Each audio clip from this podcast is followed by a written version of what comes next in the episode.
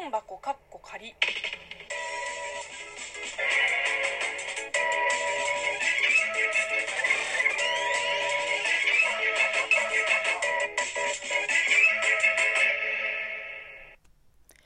こんにちは。職業中国人のムイムイです。ムイムイの質問箱かっこ仮。この番組は中国生まれ中国育ちの私、ムイムイがあなたの質問に答えていく Q&A ラジオでございます。いやー、8月も半ばに突入しちゃいましたね。まあ、ここ数日は雨も降ってて、まあ、だいぶ涼しくなりましたけれども、うーん、まあこれで少し夏バテから解放されたのかなって思いつつ、そうですね、残り1ヶ月、1ヶ月もないか、秋まで。うん、秋まで頑張りましょう。えー、というわけで、えー、皆さんからいただいたお便りを紹介していきましょう。えー、これだいぶ前にいただいたお便りなんですけれども、本当に返信が遅れて申し訳ないです。えー、ラジオネーム、お化けの寝言さん。えー、コーヒー微糖と美味しい棒もありがとうございます。えー、感想メールを取り上げてくださりありがとうございます。いえいえ、こちらこそ。ムエムエさんもいろいろあり、乗り越えてきたからこそ言える厳しい意見なのかなと、きちんと相手の悩みを共有しての意見だと思います。厳しい意見は自分を律する覚悟と相手に嫌われるかもしれない覚悟がなきゃなかなか言えません。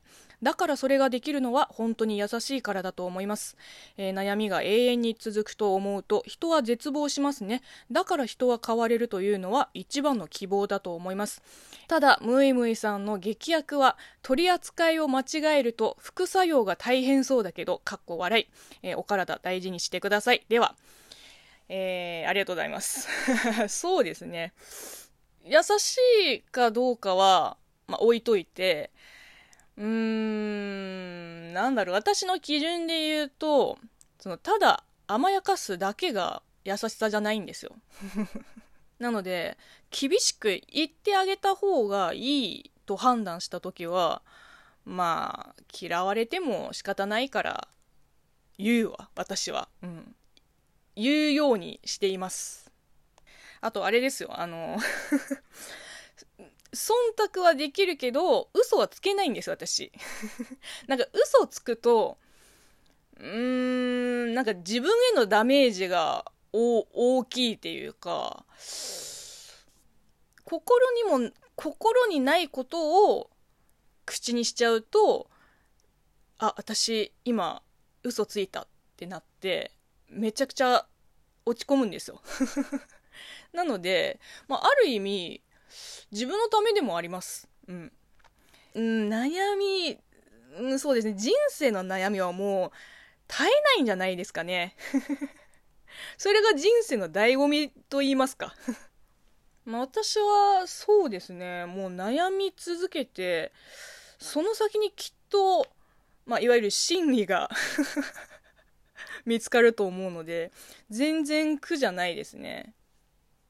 まあ、なんていうか、考えて考えて考え抜いた先に、まあ、私が追い求めているものがあるんじゃないかなって、そんな気がします。なので、うーん、まあ、逆に何も考えてない人を目の当たりにすると、ちょっとイラッとします。まあ、人それぞれ生き方があるので、まあ、全然どっちでもいいと思います。えー、続いて、ラジオネーム、けん玉さん。えー、いつもありがとうございます。えー、元気の玉と美味しい棒もありがとうございます。私もムイムイさんに相談して、劇薬で目を覚ましてもらったものの一人です。どんな悩みも最終的には自分で解決しなければいけないものだと思います。劇薬で進むべき方向がわかるなら、お安いものだと思います。本音で話したり、厳しい意見を言ったり、もし意見があってもそれをうまく言葉にできない人だって多いです。それができるムイムイさんは本当に心強い存在だし、できることならそばで毎日相談したいくらい、かっこ笑い。でもそれができないからラジオを聞いて自分なりに落とし込んでいます。いや、本当にこちらこそありがとうございます。そこまで言っていただいて。そうですね。でも逆に距離が近いから言えないことだってあるじゃないですか。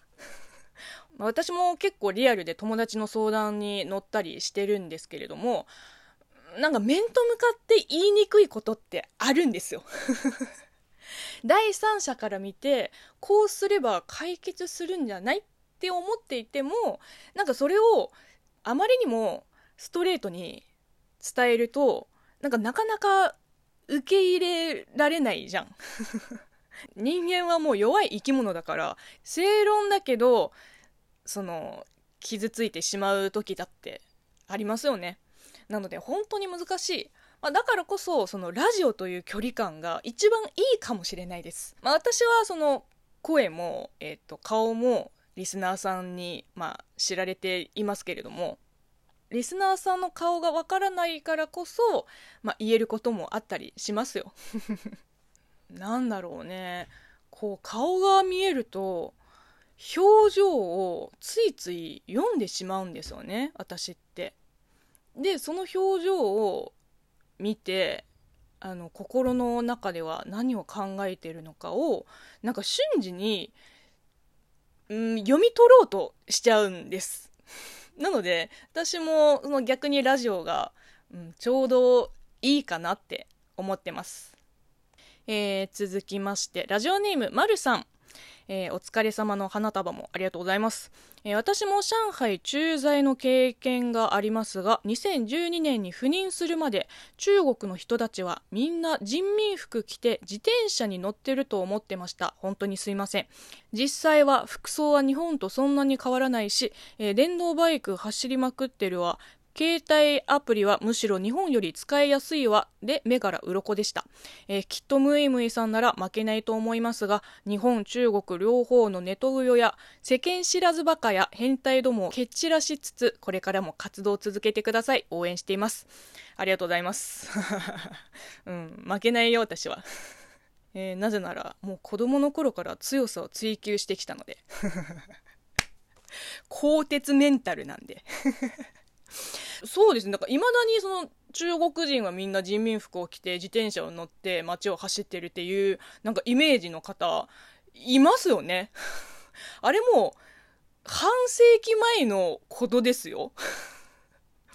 半世紀前ですよ。だって中国は、だまあ私は、えっ、ー、と、多分1年、2年ぐらい帰省してなくって、この2年でだいぶ変わってるはずです。今の中国は本当にスピード感が半端ないから1年でもすっごい変化しますよ。なので50年前の中国はもううーんうーんもはや近代です。まあ全然何の根拠もないんですけれどあのー、今の日本より、まあ、50年ぐらい遅れてるっていうイメージですね。まあ、それもだいぶ古いイメージですけど、まあ、多分どんどんその、ね、距離が縮まってると思います。うん。まあ、これはどの国に対しても言えることなんですけれども、知れば知るほど面白いんですよ。うん。えー、というわけで、えー、今日の配信は以上です、えー、この番組は引き続きリスナーさんから応援ギフトやお便り、ご質問、ご感想、お悩み相談などお待ちしております。ではまたお会いしましょう。バイバイ。